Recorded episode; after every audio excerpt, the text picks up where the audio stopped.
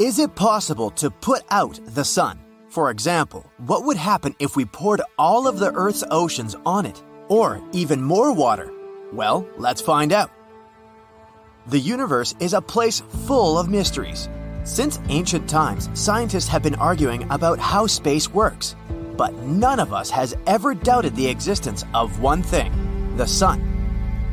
Ah, the center of our solar system. It's big, bright, and immortal? Nah, not really. Actually, the sun is just an ordinary star. It consists of 75% hydrogen, a little helium, and a pinch of other heavy elements. Gravity holds it all together. But in around 5 billion years, the life cycle of the sun will come to an end. The hydrogen inside it will run out. Our star will begin to grow gradually, and you can't even imagine just how big it will become. And then it will start eating all the nearby planets. That's when we'll regret being so close to it. After eating us all, the star will remain a red giant for another billion years or so. And then, sooner or later, it will begin to shrink and fade, turning into a white dwarf. In the end, nothing will remain of it but a bright and colorful planetary nebula. But don't get scared. Right now, the Sun is in the middle of its life cycle. It was born about 4.5 billion years ago, and about the same amount of time remains. Fortunately, we were born during the star's best and most stable period. In other words, there's no reason to worry. So let's find one. How about speeding up the sun's life cycle with the help of water? We'll try to collect all the water on Earth and pour it onto the sun. First, we'll need a bucket. No, not this one. We'll need a really, really big bucket. The one that can contain around 326 million cubic miles of water. It will be equal in size to the distance from Washington to Chicago. Or if we can only find ordinary buckets, there should be around 70 quintillion of them. This is a number with 18 zeros. Okay, imagine that we magically got that many buckets. It's time to put out the sun. We splash the star with all this water and nothing? Seriously? Oh, just look at this. The sun has probably felt sorry for us and produced one little solar flare. It turns out that all water on Earth is actually just a pathetic drop for the sun. People often underestimate how much bigger the sun really is than our planet. In reality, it can fit more than 1,003,000 Earths.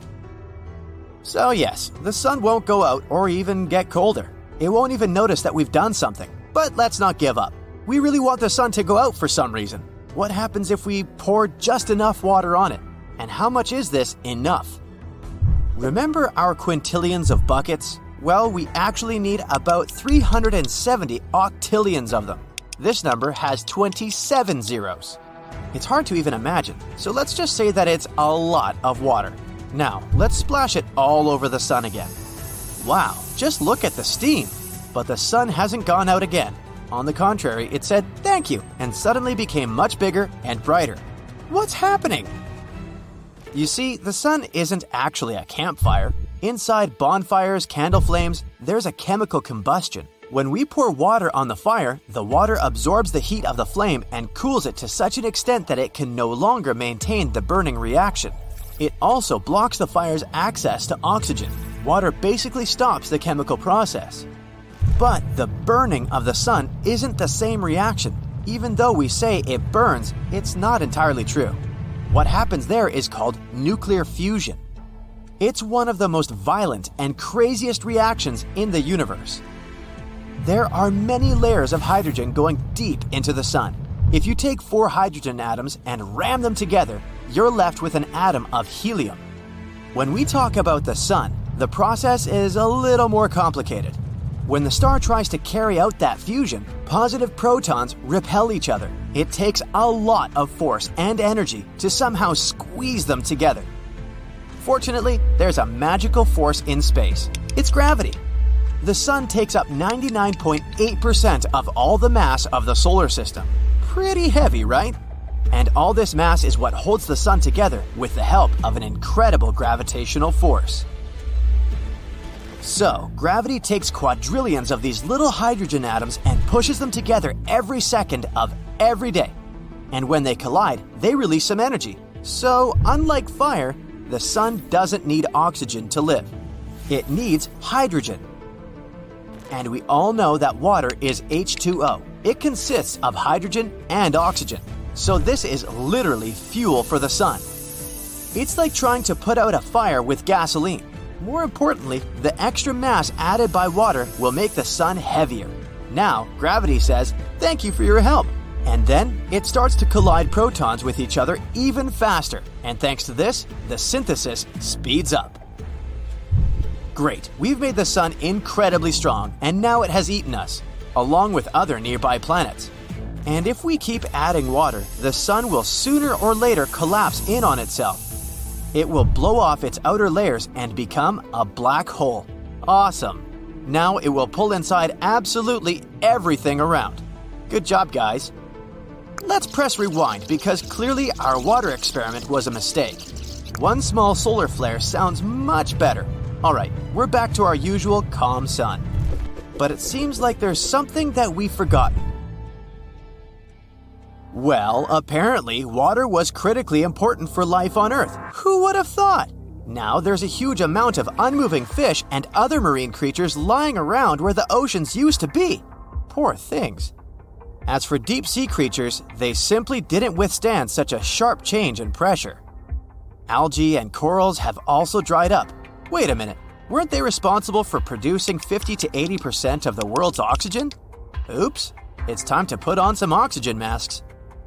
And how are things on dry land? I mean, now everything is just land. But you get the point. Wow, this whole place is lit, and I mean it literally. If there are no oceans, then there are no clouds or rain. Now there are forest fires everywhere. Poor animals have to escape and leave their homes. Oh my. And it's not like they'll be able to find a new home, because all plants, of course, will dry up quickly. There will be literally no place for living left on the planet. So now Earth looks like a giant desert. Great! But people have been living in deserts for thousands of years, right? Maybe they'll know what to do. They won't. After all, people in the desert also need to drink. So now there's total chaos everywhere, and survivors fight for the last drops of water. If there are any survivors at all. In fact, no matter how much they fight for resources, their fate is sealed. The ocean absorbs a huge amount of CO2 and the heat coming from the sun. They also distribute this heat throughout the planet, making it pleasant to live on. But once they're gone, the temperatures will quickly jump to 250 degrees Fahrenheit and above. But even if we forget about the high temperatures, now we have no clouds, and they helped us too, by not letting through solar radiation. So we're also under the direct impact of the sun's rays. Our last hope is icebergs. Now that everything is terribly hot, they've melted. And maybe they'll be the last hope for humanity. But that cool solar flare was definitely worth it. Silly humans. That's it for today. So, hey, if you pacified your curiosity, then give the video a like and share it with your friends. Or if you want more, just click on these videos and stay on the bright side.